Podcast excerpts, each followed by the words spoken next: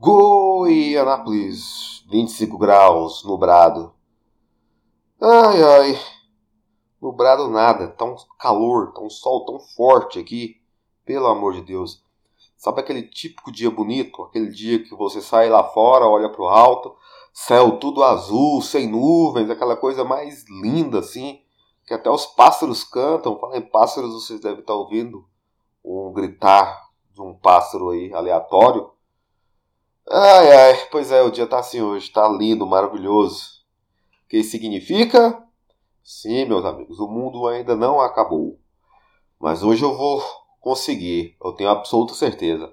Já vou conjurando aqui todas as forças mundialmente conhecidas aqui, George Soros, John Rockefeller, todos os globalistas, todos os satanistas, todos os pecuaristas, todos os latifundiários, todos os presidiários, os mendigos, todo cidadão de bem, todo de esquerdista, todo conservador de direita. Ai ai, todo esse monte de estrume, convoco todos agora aqui, nesse exato momento. Vocês são a fórmula perfeita para acabar com o mundo. É só deixar vocês procriarem, procriarem, procriarem. Uma hora ou outra o mundo acaba por si só. Como diz, né? O que acaba com o dinheiro é a má administração. Mesma coisa é com o universo. A má administração do universo e lá e ah, a má administração do universo irá levar ele à ruína. Eu tenho absoluta certeza disso. E eu torço para que isso aconteça, inclusive. Torço muito, torço muito mesmo. Então vamos lá, vamos lá. Começando mais um devaneio clônico aqui, a sua fábrica de chorume. Aquele momento aqui que eu tiro para não falar nada com nada, né? Aquele momento do dia aqui que eu já tô mais cheio do que lixo de, de, lixeira de hospital público. Tô mais cheio do que lixeira de hospital público. Só com. Ai, ai, só com curativo usado, com seringa usada. Ai, ai, com vômito de bêbado que ficou a noite inteira bebendo e vai cedo pro hospital tomar glicose. Tô igual lixeira de hospital, tô cheio. Cheio do que não presta. Cheio de tudo que me tira a paciência, cheio de tudo que me tira a vontade de viver cheio de depressão, ansiedade. Ai, ai. Então vamos lá, vamos lá, vamos lá. Deixa. Deixa de falar, deixa de falar, deixa de falar. Ai, ai, vamos ver para que caminho isso aqui vai tomar hoje. Nunca sei o caminho que isso aqui vai tomar, nunca sei mesmo. Se bem que agora é fácil de falar, né? É só jogar o assunto quarentena que aparece cada coisa surreal sobre. Tô até pensando em separar um momento para falar só sobre quarentena, porque aí eu vou ficar mais focado no assunto quarentena e vou me dispersar menos quando falar dessas aleatoriedades aqui. Mas eu tenho que falar isso, cara. Eu vi ali agora, ali no noticiário, eu não lembro qual estado e qual cidade, enfim, minha mente ela é, ela é muito volátil, elas, a informação se perde segundos depois de, de ter a obtido. Então eu tava vendo a matéria lá, eu vi que o médico, o infectologista, foi alertar a galera: oh, não pode fazer aglomeração, tem que usar máscara. O cara levou-lhe uma surra, meus amigos. É isso aí. O cara levou-lhe uma surra tão forte, tão grande, que ficou todo deformado. É, meus amigos. Estamos aí nesse paradoxo aí agora. A galera que é contra o isolamento e a galera que é a favor do isolamento. Eles vão sair do soco até se, se? Eu acho que o mundo vai acabar é, é, é assim.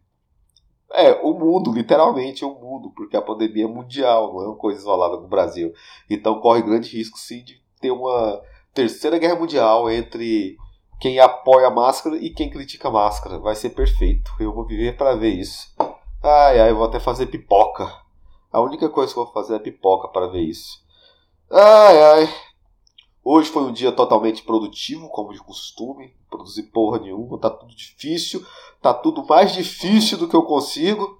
Então eu resolvi gravar isso aqui para pelo menos ter feito alguma coisa da qual eu me orgulhe algum dia ou, ou que me dê mais decepção ainda. Não sei ainda qual vai ser o, os próximos passos da minha medíocre existência. Não sei. Se eu pudesse escolher, seria morto, mas eu não posso ter essa opção. Não, não cabe a mim, não cabe a mim escolher estar morto ou não. Falando estar morto, é, eu acho a vida uma parada um tanto quanto complexa, sério. Todo ano que passa, mais fraco a gente fica, mais velho a gente vai ficando. Ah, mas o organismo vai sentindo a gravidade, vai tudo caindo por água abaixo, todos os seus planos, toda a sua vontade de viver. Você vai se contentando com cada vez menos, cada vez menos, cada vez menos. Antes você queria ter dinheiro, queria ter uma casa, queria ter um palácio, queria viajar ao mundo. Hoje você só quer ter o que comer e já é o suficiente, já, já agradece por isso. Ai, ai, quanto mais o tempo passa, mais velho você fica, mais você se conforma com a morte. E é e essa conformação com a morte que acaba te trazendo à tona que você não precisa de muita coisa. Afinal, você vai morrer, cara. Pra que muita coisa? Pra deixar as pessoas se matando aí pelos seus meios materiais? Não, melhor consumir tudo mesmo. Melhor comer tudo. Ai, ai. Falando sobre a vida também. Antes de eu falar ai, ai de novo, porque, tipo assim, esse ai, ai é de dor mesmo, tá? É dor emocional, é dor existencial. É a dor de viver, é a dor de respirar, é a dor de ter que caminhar, a dor de ter que bater ponto, é a dor de ter que sacar dinheiro para pagar conta, é a dor de ter que pagar boleto, é a dor de ter que pagar imposto. Esse ai ai é sobre a dor de ter que respirar, de ter que conviver com pessoas que eu gostaria que estivessem mortas.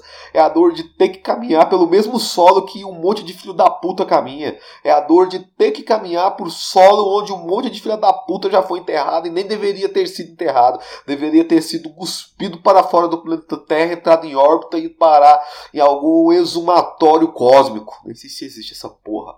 Talvez exista o Sol. O Sol deveria ser um exumatório cósmico. Mandaram um monte de filha da puta pra lá para ter absoluta certeza que não voltariam mais à vida. Ha! Uma coisa que me deixa um pouco insatisfatório também é a questão da ressurreição, quando eu falo de religião. Só de pensar que um monte de filha da puta que morreu vai ressuscitar me dá uma tristeza do caralho. Dá vontade de chorar, é sério, é sério. Eu acho uma perca de tempo isso. A pessoa custa morrer, a pessoa custa morrer e quando morre tem que ressuscitar. Tá, ou ressuscita só os filhos da puta ou ressuscita só os gente boa. Não precisa ressuscitar as duas galera. Não, não ressuscita as duas galera não, pelo amor de Deus, pra quê? Vai dar merda de novo. O mundo tá essa merda é por causa disso. Vive gente boa e filha da puta na mesma terra. Então é só ressuscita ou a, ou a galera gente boa ou ressuscita só a galera filha da puta. Eu sou a favor de ressuscitar só a galera filha da puta, pra tacar fogo neles de novo. Só pra ter certeza que eles vão morrer duas vezes.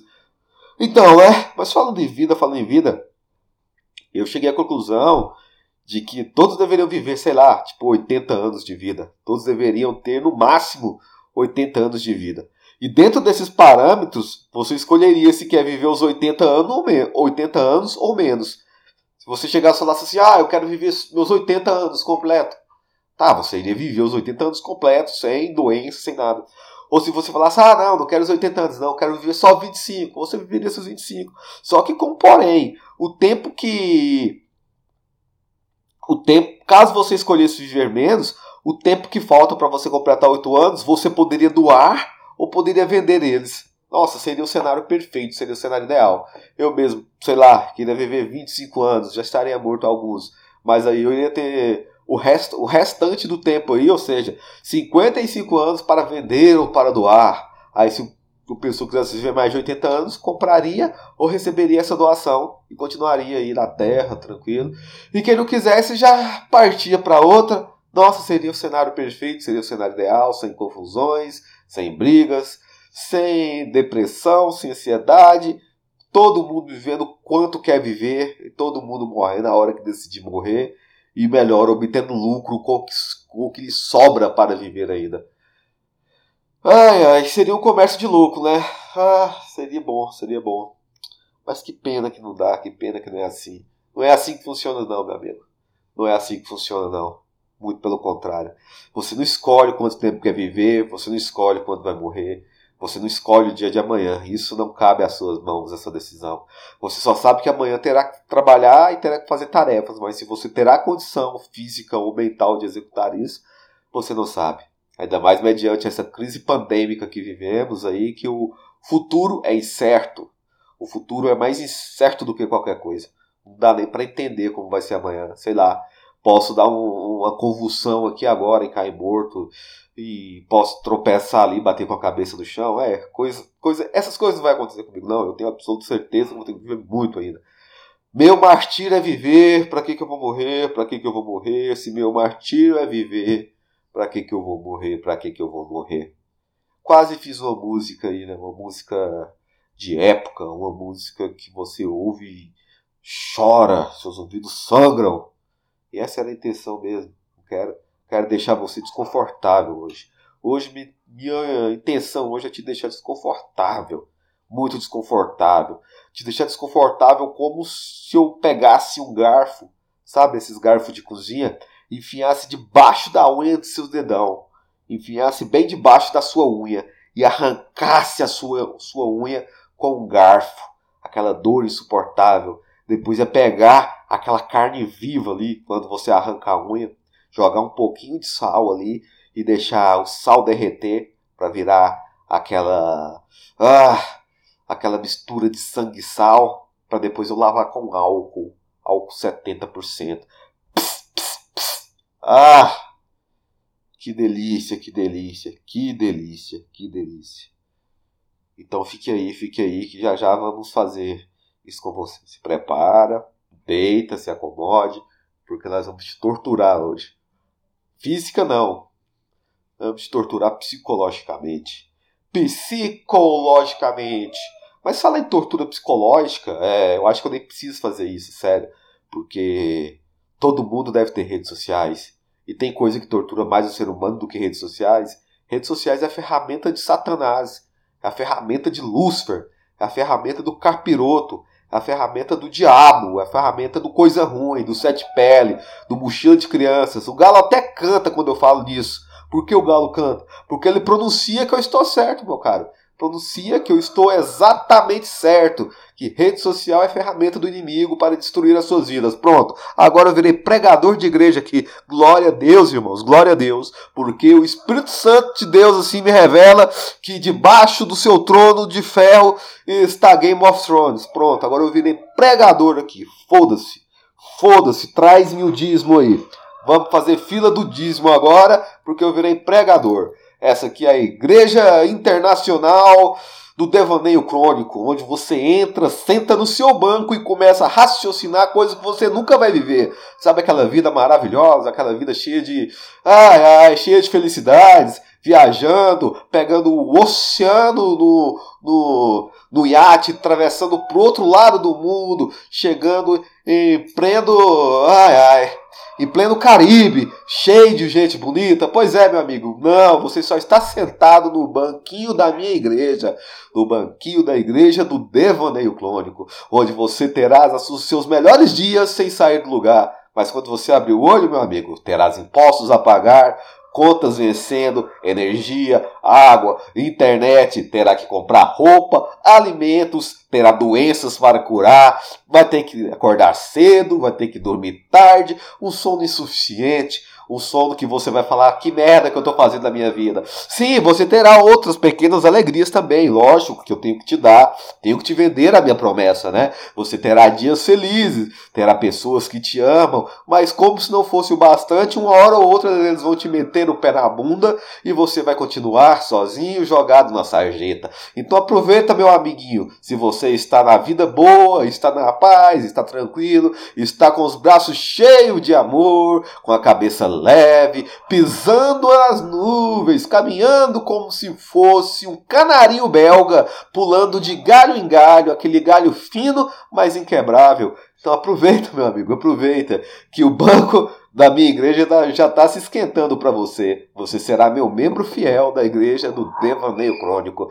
E quando você chegar aqui, você será recebido com bastante ironia, com bastante sarcasmo. Olharemos para sua cara e falar: perdeu, perdeu, meu amigo, perdeu. Você chegou na minha igreja, você perdeu. Já já está com depressão, ansiedade, já está tomando ansiolítico. Eu vou te oferecer algumas drogas a mais, alguns psicotrópicos, algumas enteógenos para tentar restaurar a sua sanidade. Mas cada vez que eu lhe enfio essas porra garganta abaixo, pior você vai ficando. Pior você vai ficando e o devaneio vai te consumindo aos poucos ao ponto que você não consegue mais se livrar de absolutamente nada. Bem-vindo à igreja do devaneio crônico. Meu Deus do céu! Perdi o fio da ninhada. O que, que eu tava falando mesmo? Empolguei aqui com a teoria da igreja do devaneio crônico. Perdi o fio da ninhada. Meu Deus, meu Deus, meu Deus. Ai, ai. Agora vou ter que continuar falando de inglês porque eu esqueci o que eu tava falando. Sou muito retardado, eu perco o fio da ninhada. Vou ter que aprender a anotar esses pitstops meus aí, esses, esses pits aí, pra me voltar para eles depois. ai, ai. Então tá, o galo cantou ali. Galo cantou, é lua cheia. Ai, ai, para, para, vai, volta, volta, cara, volta. Não perde o foco não, não perde o foco não. Brasil, Brasil, Brasil. Não perde o foco, não perde o foco. Ai, ai. Pois é, porque o lance da igreja, do devaneio crônico, é o que todas as igrejas se propõem, na verdade, né? É te vender ilusões. Te vender ilusões que a sua vida vai melhorar, que Deus te ama, te vender ilusões que as pessoas te amam, te vender ilusões que sua vida é boa, te vender ilusões que basta querer que tu consegues, te vender ilusões que Deus está resolvendo seus problemas, mas meu amigo, meu amigo, meu amigo, aqui na igreja do Devaneio Crônico você vai perceber que todos os seus problemas são indissolúveis. Você resolve um e nasce dez, você resolve dez e nasce vinte. Vai chegar um momento que você vai perceber que é melhor não resolver os problemas, que é melhor ignorá-los, deixá-los na gaveta, olha para eles de vez em quando, mas não resolve, mesmo que eles te machucam um pouco. É melhor ser ferido por algo que você sabe a dor do que dar oportunidade de algo que não eu vou.